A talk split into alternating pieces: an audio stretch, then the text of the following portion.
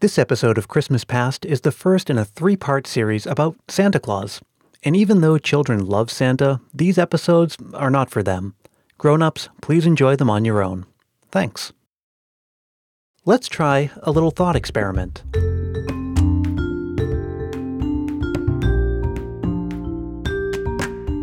Imagine a room full of people. It's a good mix of male and female, young and old, from all over the world and all walks of life. And your job is to give each of them a sheet of paper and a box of crayons. And you're going to ask them to perform one simple task, and that is to draw a picture of Santa Claus.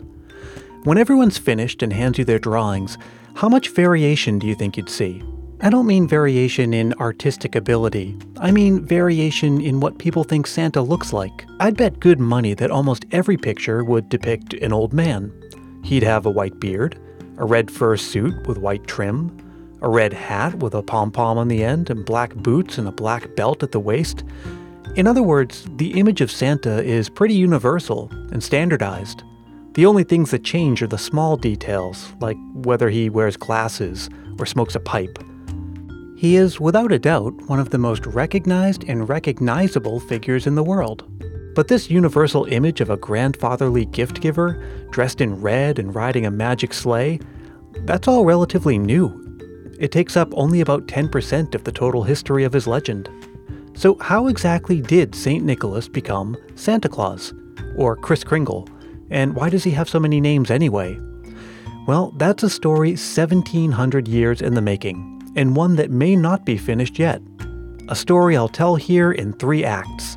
It's a blurry mixture of fact and legend, a tale of miracles and murder, of tomb raiders and torture, of the Protestant Reformation, poetic license, media proliferation, corporate branding, and Dutch people smoking pipes. I'm Brian Earl. This is Christmas Past.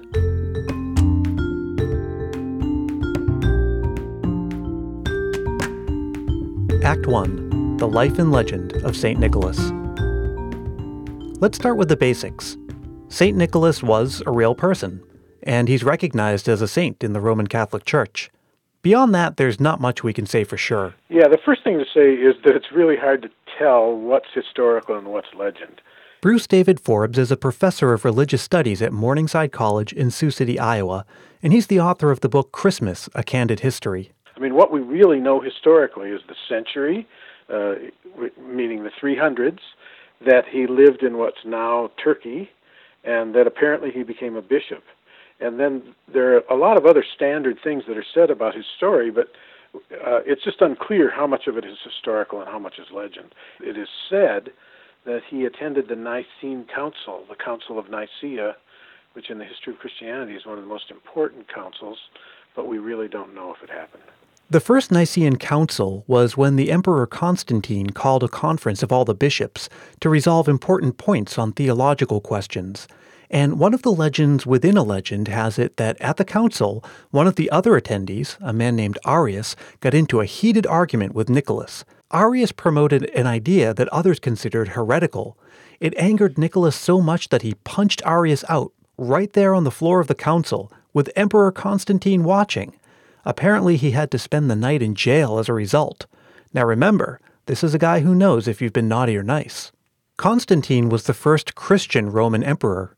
The rulers who came before him ordered for the persecution of Christians, and several accounts say that Nicholas was imprisoned and tortured during that time, maybe for as long as three years.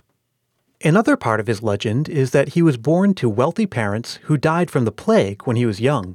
He was the only child of a wealthy family, and one of his pledges to himself was to give away all his money uh, before he died. There are lots of great legends, but the one most common is a good symbol of what he came to represent, and that is the story of uh, really a widowed father who had three daughters, and he tells them in tears that because he has no money, he can't provide dowries for them to get married. They probably will not be able to get married. So they they they faced a future of slavery or worse.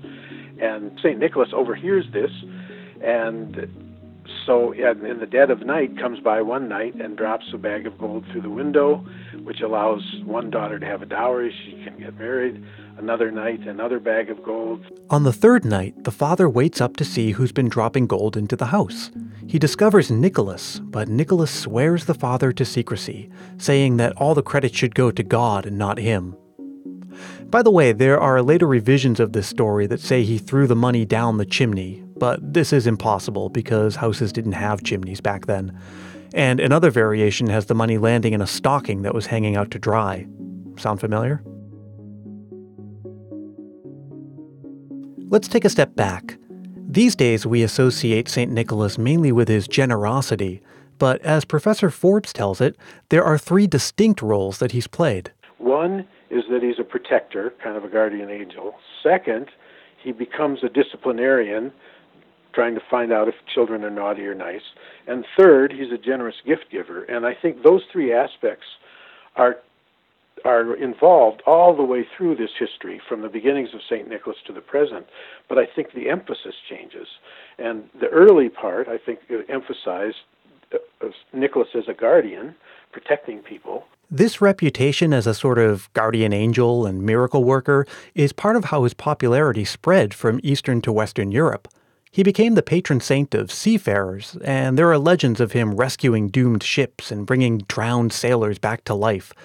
He was also the patron saint of merchants, archers, brewers, pawnbrokers, and travelers. And there's one story about his protection over travelers that sounds like something right out of Grimm's fairy tales. Yes, it's not as sweet a story as the other one because it's kind of grotesque, yes. But uh, apparently, three boys who are sent by their father to get a blessing from Nicholas. A horrible innkeeper hears that they have money, kills them in its grotesque, most grotesque form, cuts them up, puts them in a salt tub for the curing of meat. St. Nicholas learns about what's happened, comes to confront the innkeeper. Uh, yeah, the most horrible part of the, some stories is that the innkeeper even tries to serve this meat to Nicholas, but Nicholas finds out what happens, confronts the innkeeper, calls him to repent, miraculously heals the boys, and in fact, in some versions, uh, not only brings them back to life and brings them whole, but with their clothing and the money and everything intact. Believe me, this is just the tip of the iceberg. There are stories of him multiplying stockpiles of grain during a famine, fighting to lower taxes, rescuing condemned men seconds before being beheaded, single handedly destroying the Temple of Artemis. It goes on and on and on. It's believed that he died on December 6th in the year 343. He was 73 years old. And so December 6th eventually became St. Nicholas Day in the years after his death, his legend and popularity spread and grew across Europe. He became so popular that more than seven centuries later, some Italian merchants got a wild and crazy idea. Now, just to be clear, this one is not a legend. This really happened. Someone ought to make a movie about this because it's exciting in its own way. More or less, you had an Italian community that uh, was on hard times and it's like the community council trying to figure out what can we do to improve our status. And they really needed something that would draw people to the town. But what they needed was a, a, a tourist attraction. And in those days, tourist attractions were usually religious. If you had relics of a saint and people would make pilgrimages there, uh, you could get all kinds of incomes from those that visit. And Bari decided we need relics of a saint. The year was 1087, one group of merchants from the town of Bari and another from Venice apparently got the same idea at the same time, and the race was on. Which group could make it to Turkey first to steal the bones of St. Nicholas? Well, the group from Bari got there first, and they brought the bones back and built a basilica around it. It's still there today. And it was very successful because it was a port city. And what, this is about the time when the Crusades are going to start. And so crusaders from all over Western Europe would come down to Italy, usually get on a boat to go to the Holy Land and fight. And Bari was the perfect place, so they would go there, ask for a blessing of St. Nicholas, and then go off in their crusading fighting. Um, it was a very successful venture. Around the beginning of the 12th century, St. Nicholas is more popular and well known than ever. But at this point, he still has no association with the Christmas celebration, and he's still a far cry from becoming Santa Claus. But all of that is about to change. I hope you will join me for Act 2 of our story, when we'll see St. Nicholas celebrations and traditions starting to take shape, how a variety of cultures add their own touch to the legend, and how St. Nicholas and his helpers make sure the children keep their behavior on the up and up. Christmas Past is produced in sunny San Mateo, California by yours truly, Brian Earl. Hey, this was the first official episode of Christmas Past, so I want to thank you, really and truly, for taking the time to listen and taking a chance on a new podcast. I've been working on these episodes since the summer, and I'm really excited that it's finally time to share them with you. If you like what you've heard so far, then I hope you'll subscribe on iTunes or whatever app or service you use to get your podcasts. And if you like Christmas Past, then you should really check out the Christmas Stocking podcast if you haven't already. It's also on iTunes and everywhere else. It's one of my favorites, and it was really the main inspiration for Christmas Past. And I'd like to thank the host, Lee Cameron. He was very generous to me with his help and encouragement as I was getting this podcast off the ground. Thank you, Lee, and Merry Christmas to you and yours. And I'd also like to thank Bruce David Forbes. He's a great guy, and I really enjoyed the time we spent together doing the interview for this show. You'll hear more from him in the next two episodes. And also, starting in the next episode, I'll be sharing your Christmas memories. So, if you have any stories or even just memories about your favorite holiday traditions, I'd love to share them right here on the show. So, just record a voice memo on your smartphone and send it to ChristmasPastPodcast at gmail.com. Try to keep it to about a minute or so, and be sure to say your name and where you're from. And I'm also on Facebook, Twitter, and Instagram, sharing all kinds of fun vintage Christmas stuff and Christmas trivia almost every day. Come on by and give me a like or a follow, or just say hi and join the conversation. Search for Christmas Past Podcast in all three places, and you'll find me. And if you come to ChristmasPastPodcast.com, you'll find show notes for each episode. They include pictures, recipes, references, and info about the music you hear on the show. All that good stuff. Again, that's ChristmasPastPodcast.com.